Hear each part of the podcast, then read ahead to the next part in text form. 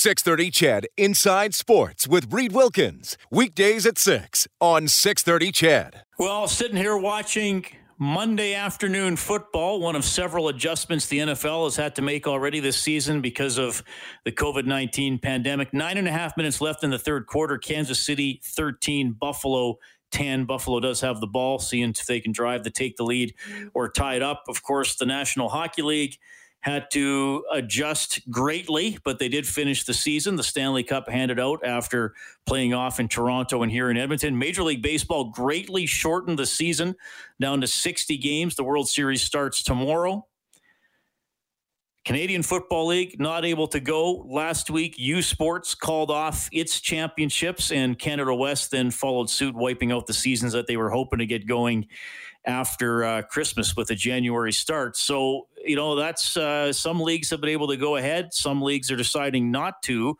What about going? What's happening with ACAC? Of course, numerous uh, colleges in Edmonton and uh, in the Edmonton region. So, to talk about that, the CEO of ACAC, it is Mark Kosak on the line. Mark, you're on with Reid. How are you doing, sir? Hi, I'm good, Reid. How are you today?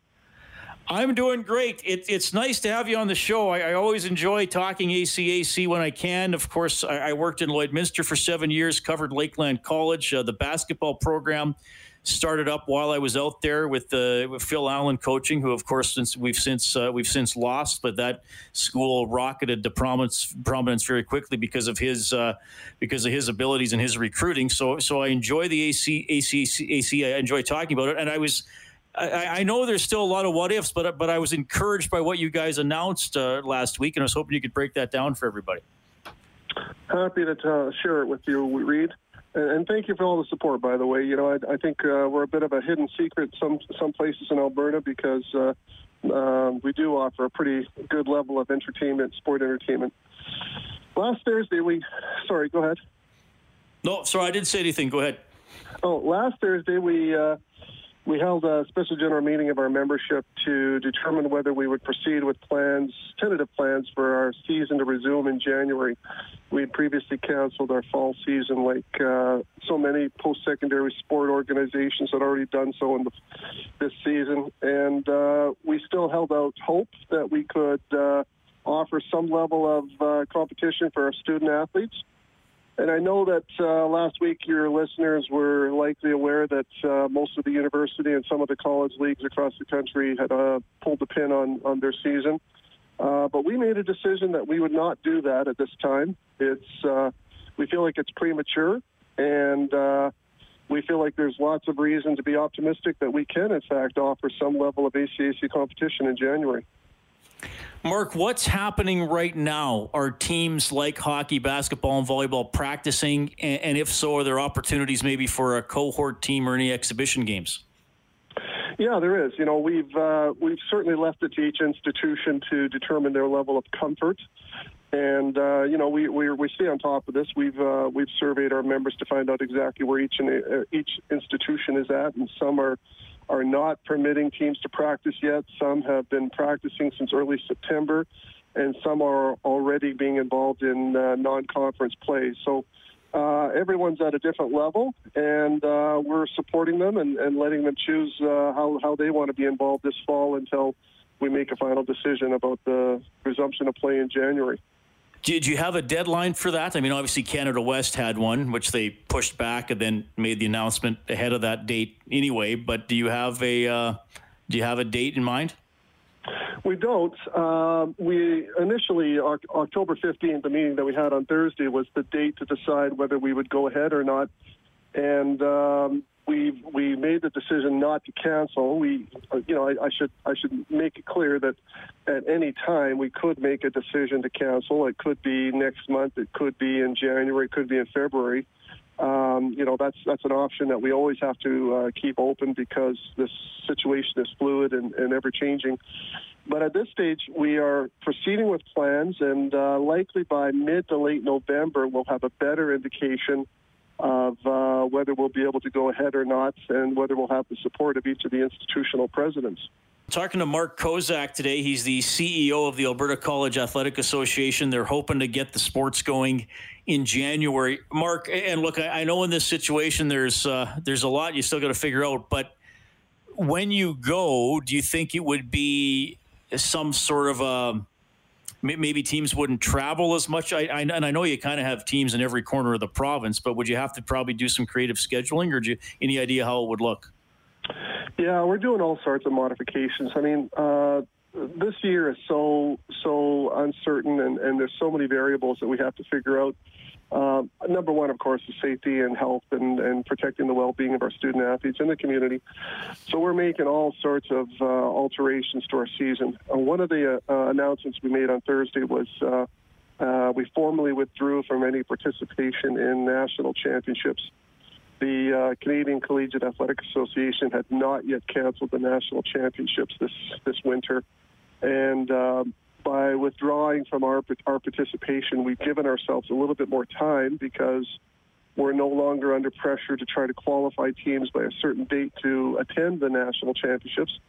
So now we can actually stretch our season into later March and maybe even into April for basketball, volleyball, hockey, uh, the league sports that uh, you know require that and then, you know, in terms of uh, what our season might look like, um, you know, we've we've already uh, informed the athletes that they won't lose a year of eligibility. So, regardless of what kind of season we're able to offer, um, they won't be they won't be compromising a year of eligibility for a shortened season or a modified season.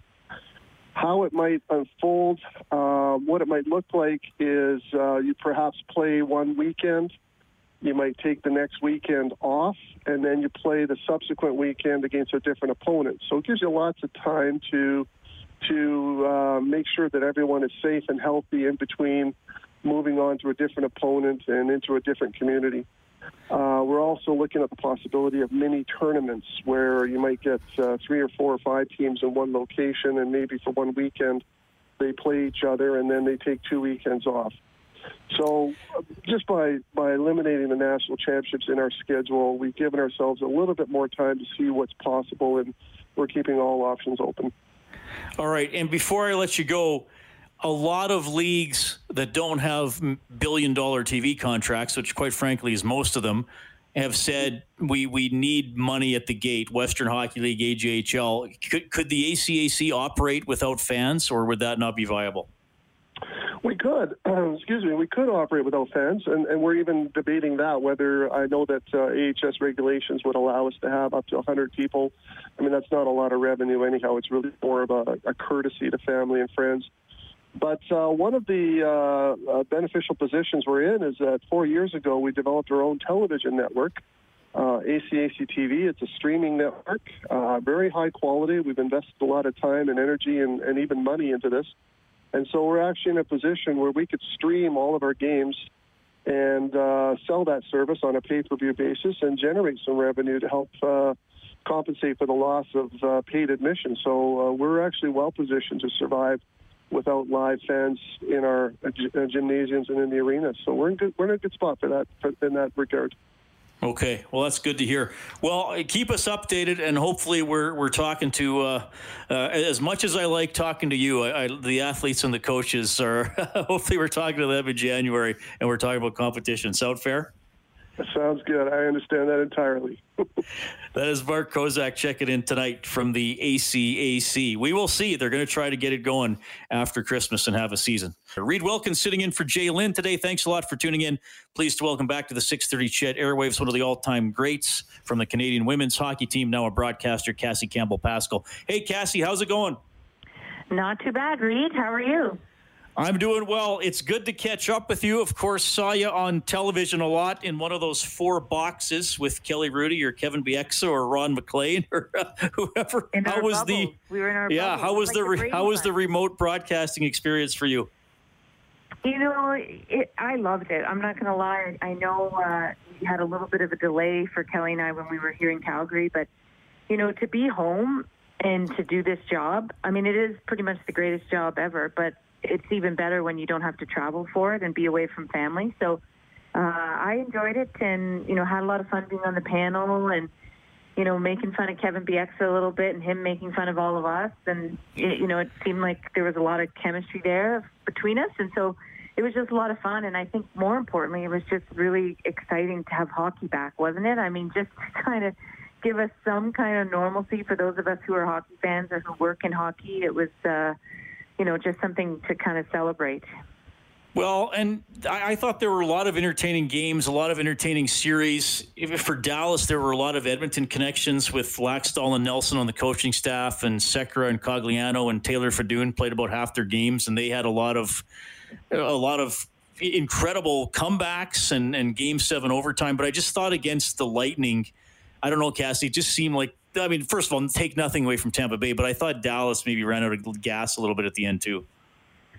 Well, and to find out after the fact, I mean, we kind of hinted on the air some of the, the potential injuries, but I mean, to find out the long list of injuries that they had, you know, with Taylor uh, Taylor Hall and Jamie Benn, and even you know, Khudobin was dealing with some things, and it seemed like almost every single player was dealing with something on that team, and and not just little, you know, sort of bumps and bruises, like pretty significant injuries. So um, you know, just to see them kind of grind it out. And, you know, I'm not sure, Reid, if any other team should have won. You know, I know you play the game to, you get into the playoffs to have that chance, but I, I think, you know, without question, Tampa Bay was the cream of the crop, and you know they've kind of been right there for so many years, and and I think last year the shocking first round exit was exactly what that organization and those guys, that core group, you know, sort of that last lesson that they needed to learn, and uh, but I'm, you know, once I saw them get through Boston pretty easily, I, you know, I was pretty sure Tampa was going to win. I mean, they just had a complete team and, and a deep team, and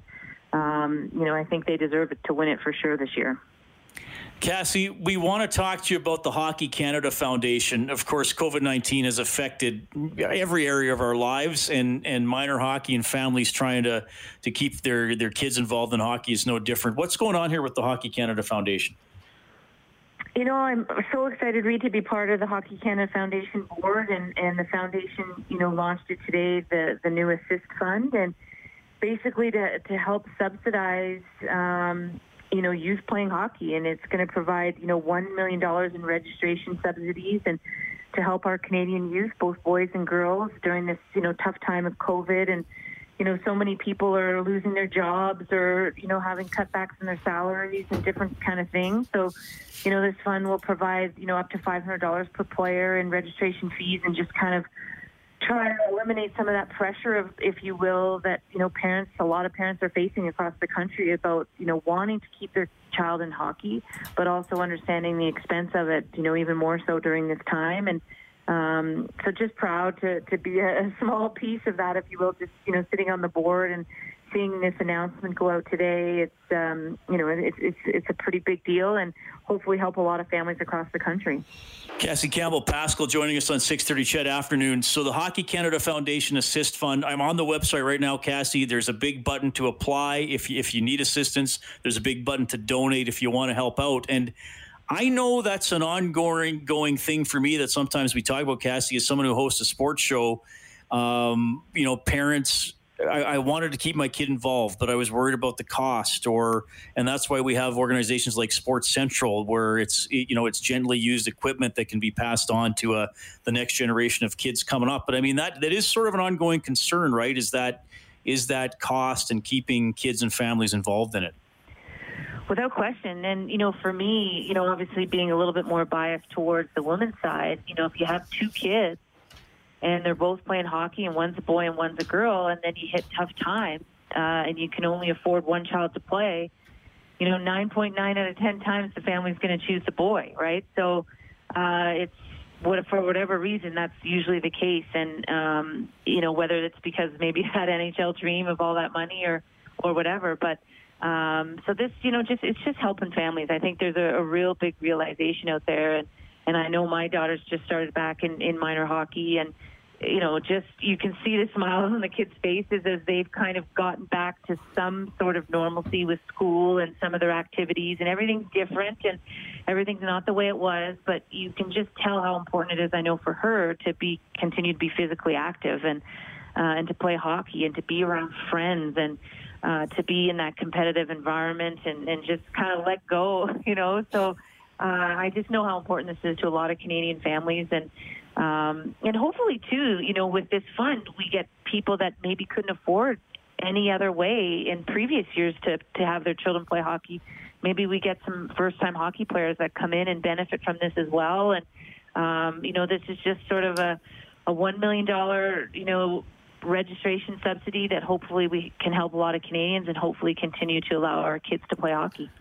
Well, I, I love how you brought up girls hockey as, as well, and I'm wondering when did you because i'm assuming your daughter plays on an all-female team. It might have been a different experience for you. When did you first play on, on an all-female team?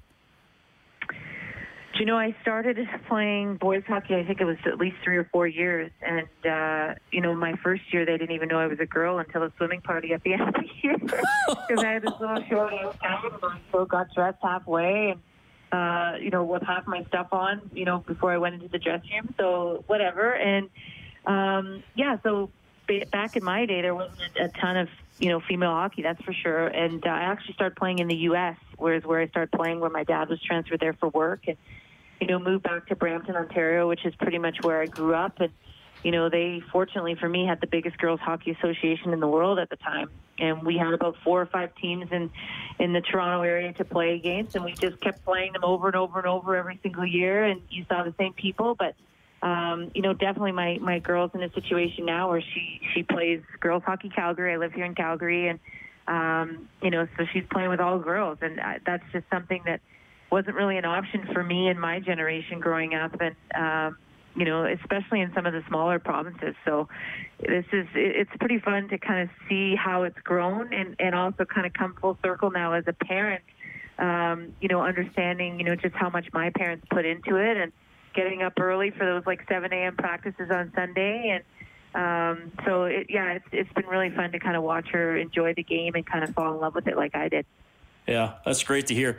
Cassie, we'll, we'll, talk again soon. Thanks so much for fitting us in. Thanks for telling us about the Assist Fund set up by the Hockey Canada Foundation. Again, people can find it on the web quite easily if they put that in. Thanks for checking in today. All right, take care, Reid. Thanks for uh, promoting this for us. 630 CHED Inside Sports with Reid Wilkins. Weekdays at 6 on 630 CHED.